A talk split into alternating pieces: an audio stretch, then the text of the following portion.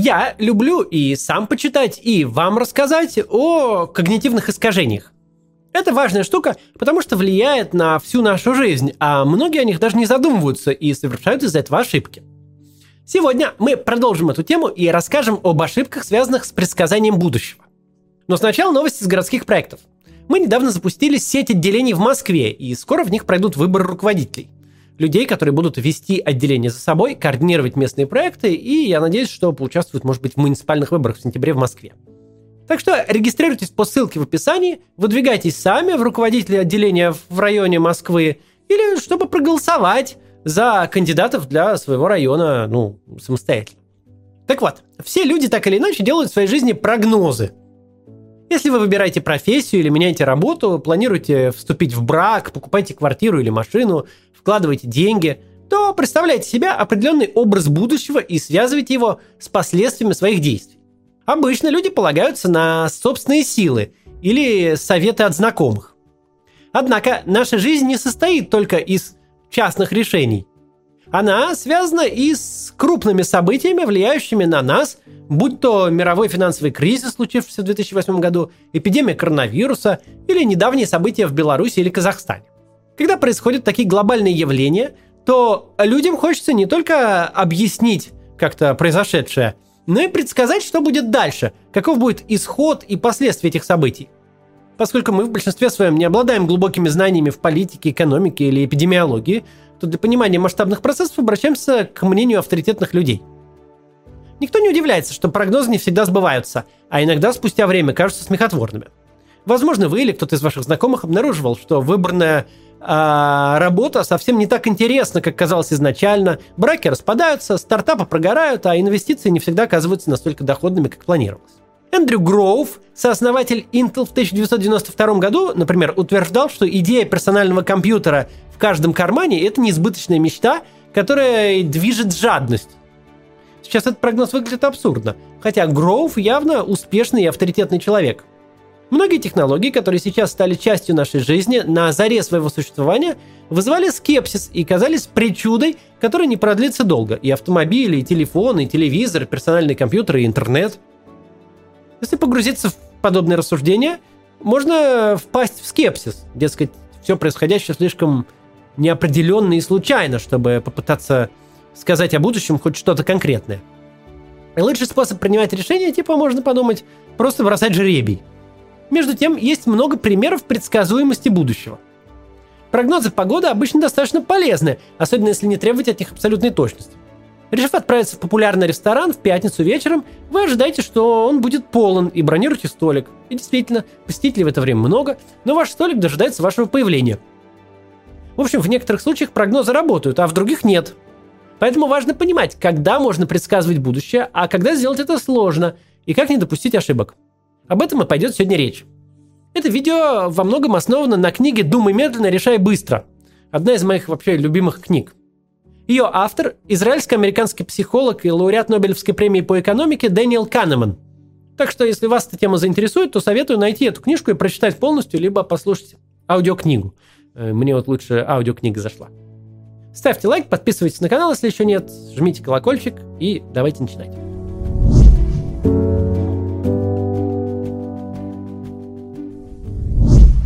Прогнозирование будущего тесно связано с пониманием уже произошедшего. Чтобы предсказать, как события будут развиваться дальше, нужно раз- разобраться в том, что уже случилось. Часто бывает так, что результаты социальных исследований кажутся очевидными и предсказуемыми заранее, а потому не стоящими труда. Зачем прикладывать усилия, если все и так ясно? В конце 40-х годов социолог Пауль Лазерсфельд опубликовал обзор исследования, в котором, среди прочего, был сделан вывод, что солдаты родом из сельской местности лучше переносили тяготы Второй мировой, чем их городские товарищи. Казалось бы, все очевидно. Жители городов имеют лучший доступ к различным благам, и пришедшие из суровых деревенских условий люди легче адаптируются к тяжелой службе. Однако не все так просто. Лазерсфельд специально опубликовал выводы ровно противоположные настоящим. На самом деле городские жители были лучше приспособлены. Он сделал это, чтобы показать. Иногда нам кажутся очевидными вещи, которые совершенно не соответствуют действительности. И поэтому исследовать такие якобы очевидные утверждения не менее полезно, чем спорные и неоднозначные. Дело было не в том, что выводы исследования можно предсказать заранее, а в том, как наше мышление их интерпретирует. Эта история служит иллюстрацией к так называемой ретроспективной ошибке. Зная ответ, мы неосознанно убеждаем себя, что уже обладали всеми нужными знаниями для ответа. Задача с известным решением кажется легче, чем она была на самом деле. Наверное, вы слышали выражение «задним умом крепок», описывающее человека, запоздало реагирующего на ситуацию. Возможно, вам тоже доводилось э, придумывать остроумный ответ на какое-то замечание собеседника, когда беседа уже закончена и момент упущен – Здесь важно разделять медленную реакцию и редактирование воспоминаний. Ретроспективное искажение описывает ситуации, когда люди говорят «я знал, что так и произойдет». То есть речь идет о склонности считать уже произошедшие события менее удивительными и более предсказуемыми. Например, вы следите за спортивным соревнованием или выборами. Конечно, речь идет про честный выбор, где результат заранее неизвестен. И гадаете, кто же станет победителем. Вдруг происходит что-то неожиданное и побеждает команда или кандидат, на которых никто не ставил. Может быть, вы просто признаете свою ошибку. Ну, что ж, не угадал. Но бывает и так, что вам начинает казаться, что вы предвидели такой исход с самого начала. Это связано с тем, как устроены наше мышление и память. Ретроспективная ошибка была описана на основе следующего эксперимента. В 1972 году Ричард Никсон отправился с визитом в СССР и Китай. Это было важным событием – а, потому что Никсон э, стал всего лишь вторым американским президентом, посетившим СССР. До него это делал только Рузвельт, который участвовал в Ялтинской конференции в 1945 году. С Китайской Народной Республикой у США на тот момент и вовсе не было дипломатических отношений, потому что Америка поддерживала правительство э, Тайваня, Китайской Республики, под управлением которого вот тогда находился остров. Израильских студентов попросили предсказать итоги каждого из предстоящих событий по 15 пунктам. Например, будет ли между КНР и США установлены постоянные дипломатические отношения, посетит ли Никсон мавзолей Ленина, договорятся ли СССР и США о совместной космической программе. Нужно было оценить вероятность каждого события в процентах. Уже после возвращения Никсона в Америку участников эксперимента попросили вспомнить, какие оценки они дали. Оказалось, что события, которые произошли, во второй раз студенты ставили более высокие оценки, а те, которые не произошли, наоборот, казались им менее вероятными, чем в первый раз. Я регулярно сталкиваюсь с ретроспективным искажением в политике. Например, многие медийные персонажи каждый раз перед выборами, в которых мы участвуем, говорят, что победить шансов никаких нет вообще. Сейчас типа у власти все схвачено, результаты нарисуют и так далее. Некоторые продолжают гнуть эту линию до самого подсчета голосов. И если мы побеждаем, как было, например, в 2017 году с московскими муниципальными выборами, то все тут же начинают говорить, что они так и думали, что совершенно естественно, что в Хамовниках или в Тверском районе э, и не избралось ни одного или очень мало единороссов. Как будто иначе и быть не могло, мол, здесь всегда за демократов голосуют. Но там раньше не было депутатов от э, демократической оппозиции. Об этом как-то все забывают. Ретроспективное искажение связано с тем, как устроена наша память. Может казаться, что память это нечто вроде книги, и вспомнить что-то означает открыть нужную страницу. Но это не так. Воспоминания изменяются и в процессе хранения, и в ходе припоминания, когда вы их вспоминаете. Существует большое количество описанных в научной литературе ошибок и искажений, связанных с работой памяти. И вот это вот искажение задним числом только одно из них, но очень заметное, я с ним очень часто сталкиваюсь. Часто людей, которые пытаются заглянуть в будущее, подводит оптимизм. Как и в случае с другими когнитивными механизмами, он имеет свои плюсы и минусы. Безусловно, оптимизм – это качество, которое привлекает людей и делает жизнь лучше. Оптимисты жизнерадостные, веселые, они легче переносят трудности.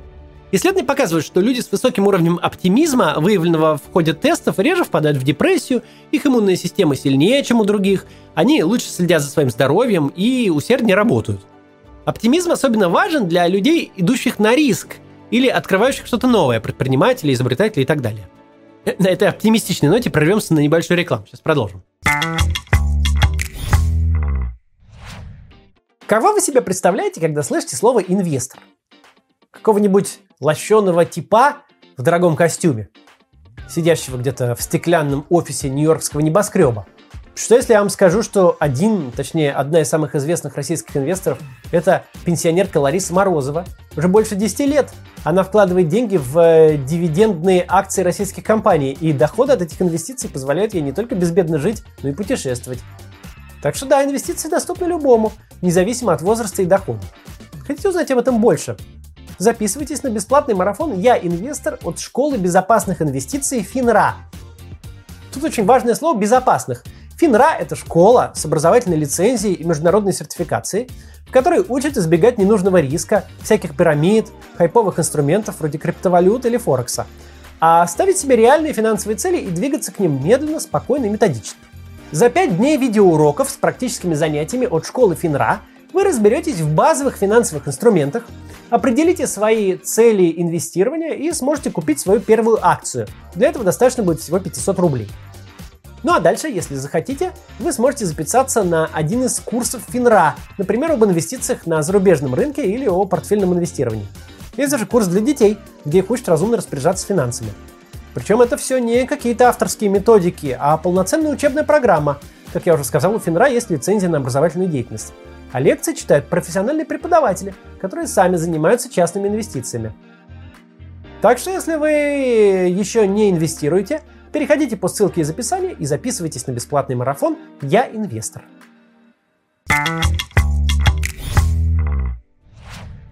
Возвращаемся к нашему разговору. Я говорил о том, что оптимисты эффективнее в работе и вообще живется им лучше. Но все хорошо в меру, и чрезмерный оптимизм может приводить к проблемам. Психологии есть понятие оптимистического искажения. Оно проявляется в переоценке своих успехов и недооценке рисков. Согласно данным Бюро статистики труда США, только 35% открытых предприятий выживают в течение 10 лет. Однако, если вы спросите предпринимателей, большинство из них скажут, что лично их проблемы не коснутся. Руководители и предприниматели обычно очень уверенные в себе люди. Они поддерживают мотивацию при помощи различных тренингов и книг – как показывает исследование, часто даже если проект изначально безнадежен, находящиеся под влиянием оптимистического искажения люди не склонны отступать. Хотя, может быть, разумнее было бы потратить энергию на более перспективное дело. Или, например, чрезмерный оптимизм считают свойством преступного поведения. Чтобы совершить преступление, вы должны считать, что останетесь безнаказанным. Оптимистической иллюзии может быть подвержен каждый из нас. Обычно люди верят, что различные проблемы, такие как развод или зависимость от алкоголя или компьютерных игр, для них маловероятны. А вот успех очень даже вероятен. Давайте чуть подробнее разберемся с механизмами этого процесса. Почему оптимистическое искажение является именно когнитивной ошибкой и имеет не только эмоциональную, но и интеллектуальную природу? Дело в том, что мы в первую очередь смотрим на ситуацию изнутри, а со стороны взглянуть на себя нам трудно – нам знакома наша собственная ситуация, наши мысли и наш собственный опыт. Мы знаем себя лучше, чем других. Даже зная о статистике, мы сравниваем себя с неким обобщенным образом другого, усредненного человека. Очевидно, что он отличается от нас, и из-за этого возникает ощущение, что мы не подчиняемся общему правилу. Если с проблемами сталкивается кто-то, кого мы считаем похожим на себя – это помогает посмотреть на ситуацию по-другому и лучше осознать возможный риск. Например, если курильщик узнает о проблемах со здоровьем своего друга, тоже курящего, это скорее заставит его задуматься о вреде курения, чем просто обезличенная статистика. Правда, такая возможность предоставляется не всегда. Поэтому оптимистическое искажение очень трудно преодолеть. Даже если вы знаете о существовании такой ошибки, это не отменяет ее причин. Некоторые исследования показывают даже, что попытки преодолеть искажение только усиливают его, потому что людям кажется, что оно на них больше не действует. В группах с оптимистическим искажением бороться проще. Даниэл Канеман э, рекомендует такой способ. Он называется прижизненный эпикриз. Перед принятием решения внутри компании нужно провести обсуждение в следующем ключе. Последствия принятого решения оказались катастрофическими. У вас есть 5-10 минут, чтобы вкратце изложить историю этой катастрофы. Что, ну как бы, что происходило и что случилось после того, как вы приняли решение. Таким образом, сомнения оказываются узаконенные, и во многих случаях удается избежать излишней самоуверенности. Одно из частых проявлений оптимистического искажения – ошибка планирования. О ней шла речь в видео про когнитивные искажения, которое было на этом канале. Не буду повторяться, но кратко ее описывает так называемый закон э, Хофштадера. На любое дело всегда требуется больше времени, чем казалось в начале – даже если вы учитывали закон Хофштадера. Вот так вот.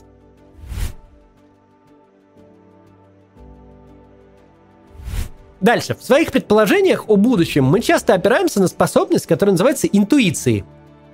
Не так просто определить, э, что это такое вообще, но в общем и целом интуицию всегда противопоставляют мышлению и логическому анализу. Если вы не знаете, скажем, какой фильм посмотреть, может показаться хорошей идеей довериться интуиции. Люди склонны принимать решения, основываясь на интуитивных предчувствиях. Зачастую мы не пытаемся рационально обосновать, например, почему нам нравится тот или иной человек. Но полагаться на интуицию не всегда хорошая идея. Например, интуиция может говорить вам, что Париж находится южнее Владивостока. А это не так.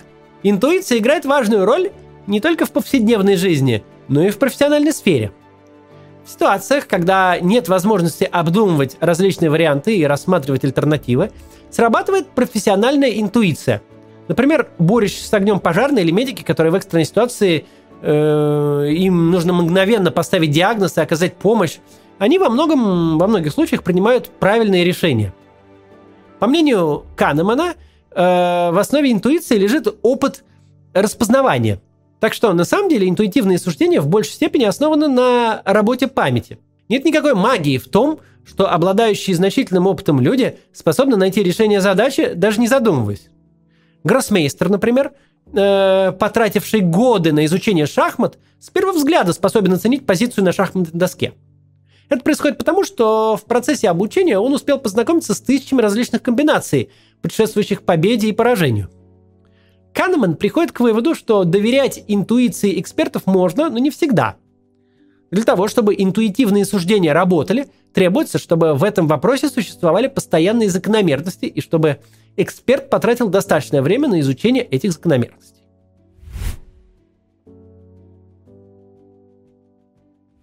Филипп Тетлок, американский политолог, проводил исследование способности политических и экономических экспертов делать верные прогнозы – в течение 20 лет он собирал прогнозы от почти трех сотен экспертов, в сумме получив около 28 тысяч предсказаний. Тетлок делит экспертов на две группы. Первые дают верные прогнозы не чаще, чем если бы угадывали их случайным образом. Их результаты можно сравнить с результатами шимпанзе, играющих в дартс. Даже обезьяна иногда будет попадать в цель. Вторая группа смогла продемонстрировать лучшие результаты, но их успех можно было бы повторить, если придерживаться одного из двух простых правил – предсказывает, что ничего не изменится, первое, или предсказывает, что все будет изменяться с той же динамикой. Вот. Тетлок обнаруживает различия между представителями этих двух групп в стиле мышления. Первые делали прогнозы, основываясь на глобальных идеях. Они могли быть социалистами, выступающими за государственный контроль над важными направлениями экономики, или приверженцами свободного рынка. Важны были не отличия во взглядах, а догматичность их мышления – они стремились объяснить комплексные проблемы в рамках принятого ими набора причинно-следственных шаблонов. А все, что не укладывалось в эти схемы, отбрасывали как не имеющие отношения к делу. Вторую группу Тетлок называют более прагматичными, потому что они пользовались разными аналитическими инструментами в зависимости от конкретной проблемы, с которой они сталкивались. Они стремились собрать информацию из множества источников, э, чтобы ну, понять, как бы, что происходит и как сделать прогноз. Первую группу Тетлок сравнивает с ежами, а вторую с лисами. Это отсылка к античному выражению «лиса знает много разного, а еж одно, но важное». Ежи опираются на одну большую идею, а лисы строят объяснения на разных, иногда противоположных теориях. Лисы оказываются лучшими прогнозистами, но, как это ни парадоксально, предсказания ежей более востребованы. Они создают убедительные истории, которые в большинстве случаев искажают реальные события но делают их простыми и понятными для публики. Ежи лучше справляются с тем, чтобы давать простые объяснения. Аналогичные результаты показало исследование, проведенное среди руководителей крупных корпораций. Они делали прогнозы биржевых индексов. Выводы снова оказались неутешительны. Корреляция между прогнозами и реальностью э, оказалась близка к нулю. Почему же в разных сферах оказываются востребованы люди, которые делают столь неточные прогнозы?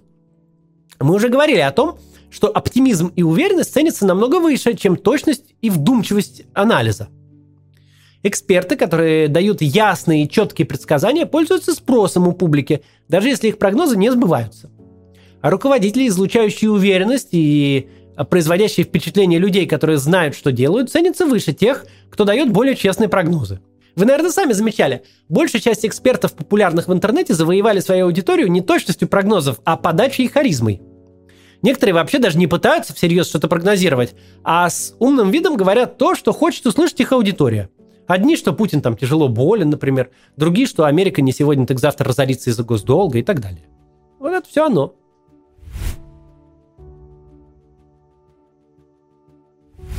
Существует представление, что накопление знаний и прогресс науки способны вести к более точным предсказаниям. Владея всей полнотой информации о настоящем, можно предсказать любое событие в будущем. В основе этих концепций лежит идея о Вселенной, устроенной наподобие часового механизма. Постигнув принцип его устройства, взаимодействие шестеренок и пружин, можно точно предсказать его развитие сколь угодно долгосрочной перспективе. И действительно, трудно не заметить, что приобретая больше знаний, человечество научилось делать удивительные вещи. Например, осуществлять стыковку космических модулей, что требует, несомненно, очень точных предсказаний их поведения. Однако есть области, в которых предсказания делать очень сложно. Американский метеоролог Эдвард Лоренс обратил внимание на то, что крошечные изменения в значении переменных в компьютерных моделях погодных условий способны оказать серьезное влияние на долгосрочный прогноз погоды – может ли бабочка, взмахнувшая крыльями в Бразилии, вызвать торнадо в Техасе? Лоренс отвечает на этот вопрос утвердительно. Разумеется, это не означает, что бабочка является причиной торнадо. Точно так же, как неосторожное движение руки не является причиной разбивания стакана. Он разбивается от удара о пол. Лоренс имеет в виду, что если бы конкретная бабочка в определенный момент не взмахнула бы крыльями, сложный комплекс явлений мог бы развернуться по-другому, и торнадо могло бы и не произойти. Если применять эту идею, например, к политической истории, то нужно помнить, что события всегда зависят от множества случайностей. Несомненно, Сталин оказал значительное влияние на события истории. Но что было бы, если бы он родился девочкой? А ведь вероятность этого 50%. Если бы это произошло, то СССР возглавил бы кто-нибудь другой, например, Троцкий. Трудно сказать, что было бы э, лучше это или хуже, например. Но очевидно, что это имело бы долгосрочные последствия.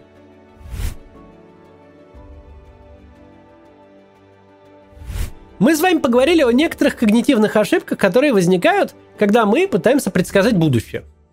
Конечно, их гораздо больше, но все в один ролик не уместишь. Многие из этих ошибок нельзя начисто искоренить, потому что причины их в самом образе нашего мышления. Но про них стоит знать и хотя бы их учитывать, когда принимаете решения.